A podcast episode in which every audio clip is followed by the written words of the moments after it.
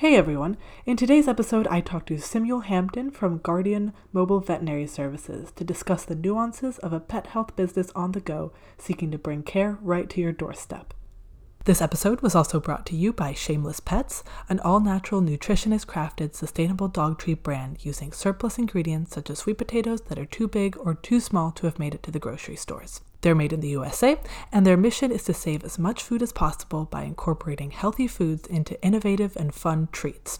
You can use Mella twenty-five at checkout for a twenty-five percent discount. So with that, let's get right into today's episode. Hi, I'm Daniela from Mella Pet Care. I'm joined today by Samuel Hampton. He is the owner of Guardian Mobile Veterinary Services. Hi, welcome, and thank you for joining us. Hi, thanks, thanks for having me. No problem. I'm glad to be here with you guys. Of course, yeah. So would you like to introduce yourself to the listeners, maybe talk about what area within the veterinary field you work in? Sure, I can do that. Um, so again, I'm Samuel Hampton. Um, I've been a veterinarian for about eight years now, graduated from the University of Illinois. Um, I've my my full-time job is actually in the uh, animal rescue field. Um, so I work for a not-for-profit called One Tail at a Time.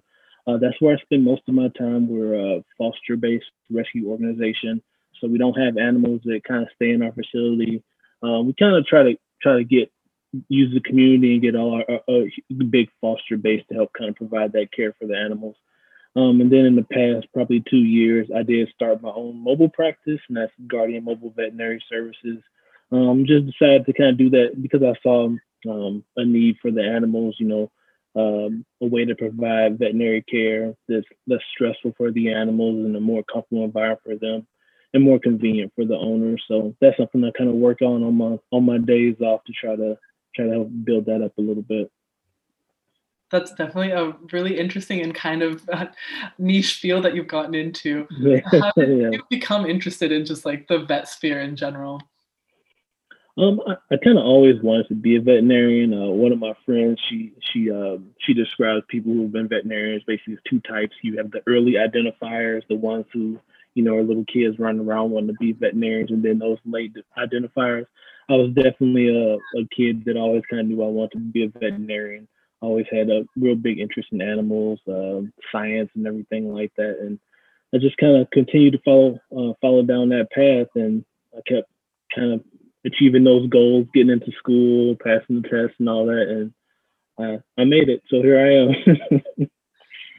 Definitely, yeah, here you are. Very interesting that you have this mobile veterinary service, and it's different than having, you know, a brick and mortar veterinary clinic or hospital. So how do you feel that pet health is different in this area compared to others? Um, I think there's, so just in, in my experience in doing it now, I think that it is a little bit, um, it's definitely more more convenient for the clients, and I think that kind of as we tra- as kind of just the world's transitioning to a more um, delivery based delivering services um, where the clients are versus having them come to you. I think that it kind of prevents a lot presents a lot of opportunities um, for kind of new business models and things like that. It does also kind of present the challenges like maintaining your own uh, like uh, inventory and figuring out what supplies you need to bring with you and, and, and things like that. So there are definitely definitely some challenges, but I think that it's definitely a place where, where veterinary medicine is, it has a lot of room for growth and a lot of a lot of room for innovation too. Yeah, so how exactly do you see the future of pet health evolving in this field? Um, I, I think that as far as kind of animal welfare and, and pet care in general, I think that we're going to see just a, a big expansion of the just the different types of care people can get, because you know they're every animal is not going to be able, and every owner is not going to be able to send their animal to the to the top of the line specialty clinic for everything they do. So I think that there's going to be a wider spectrum of services available that kind of fit the needs of individual animals and individual owners, so that you know all. all animals are able to have some kind of access to, you know, the basic care, the vaccines, you know, the basic surgeries, um, preventions, things like that. So I think there's a, there's definitely a lot of room. I think we'll see a lot more, a lot more growth, and kind of like what I'm doing with the mobile practices, and again in a not-for-profit space and all that to try to get more care to more animals, because people are pretty passionate about animals. They definitely are, for sure. We interrupt this episode to remind you of Shameless Pets, an all-natural nutritionist-crafted sustainable dog treat brand using surplus ingredients such as sweet potatoes that are too big or too small to have made it to the grocery store. They're made in the U S A, and their mission is to save as much food as possible by incorporating healthy foods into innovative and fun treats. You can use Mella twenty-five at checkout for a twenty-five percent discount. So with that, let's continue with this episode. You're kind of a jack of all trades, I would say, especially like you have this mobile vet service, you have other jobs. So specifically, what do you see in the future for you? Um, I, I do think that I'll probably stay in the kind of the shelter rescue world. It's something I'm really like passionate about, just because those animals are a lot of times the ones who are the least likely to get good care, and, and the ones who just need just a little bit of help to kind of get them into a home, get them get them healthy so that they can get, you know, adopted. Um, so I think I'll, I'll stay there for a while, and I think I, I'm definitely going to continue to try to grow my grow the mobile practice. Right now, just because I am working full time elsewhere, it's more of a side job, something small that I do in my spare time. But I definitely think that, you know, as I, as as I get more time and maybe more help, I'll be able to kind of grow that and, and make it a service that, you know, a lot of different people can can access, and hopefully kind of grow it as big as it can get.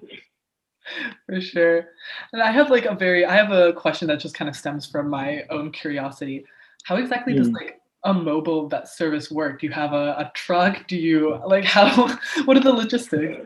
So I, I don't have the, I haven't grown to the point where I have like the van with the picture of me on the side or anything like that. Um, right now, I just have a technician who helps me, and, you know, we go in my car. I've got a little, um, a cart with a dolly that has a little cabinet with all my supplies, uh, my vaccines, you know, nail trimmers, all the stuff for like the basic care. I'm not doing surgeries or anything like that, just kind of your basic preventative care. Um, I have a, a table that I, a exam table that I use. It actually is a converted massage table um, that I use. It folds up, so it's easy. easy to transport to people, so I, I try to try to move light and, and get out there. But you know, it, it's definitely a, a it's been an interesting experience trying to get it started, because you know working working in a in a shelter, or I've done some relief in private practice. You know, everything's computerized. You got all these computer medical records. Or when you're kind of uh, a relatively small startup, it doesn't make financial sense to have like pay for a big computer system. And I've got like six clients, you know, so um, I'm back in the old school of paper records and, and just kind of kind of roughing it and figuring it out. So it's been an interesting experience, good learning experience for me. Yeah, and honestly, I applaud you, because that's amazing. Um, definitely something that I would have never thought of starting at all. And so now for our Mella signature question. Uh, what does pet health and wellness mean to you in today's day and age?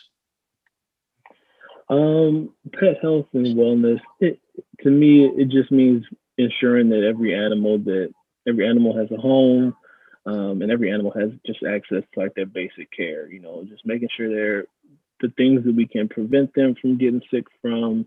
You know, things we have vaccines for. You know, things we have preventions like the heartworm and flea and tick preventions. Just making sure that we have models out there that most of the animals in our care have access to those basic things, so that the stuff that we can keep, things that we can do to keep you healthy, that, you know, we can we can do that. So. Great answer. Awesome.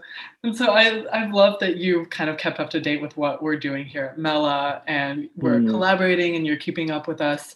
But how exactly can we keep up to date with what you're doing? Um, I think that kind of what you guys are doing now, I, I do get emails from you guys from time to time. So I, I do like the, the exchange.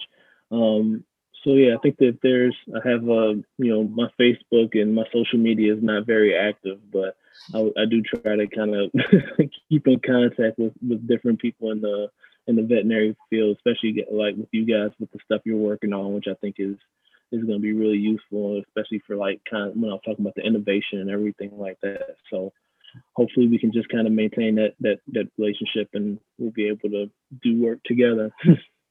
Yeah, we definitely love that. And social media is hard. I mean, we yeah. still are trying to figure out exactly how to work it. You know, we post a yeah. couple of things and we're like, I don't know, whatever yeah. works. Yeah, and especially when you're small, it's hard because it's like you're you're focusing on like the actual work you're doing, and then the social media and all that is like a whole a whole different thing that can yeah, take a lot of time. So yeah, for sure. Well, thank you so much for having a chat with me today. It's been amazing. No problem. No problem at all. Thank you for having me again. It's nice meeting you. It's nice meeting you too. Thank you all for listening and hope you enjoyed this special episode. If you're interested in keeping up to date with what we're doing here at Mella, feel free to sign up for our newsletter at mella dot a i backslash newsletter for an exclusive look into our company. Thank you.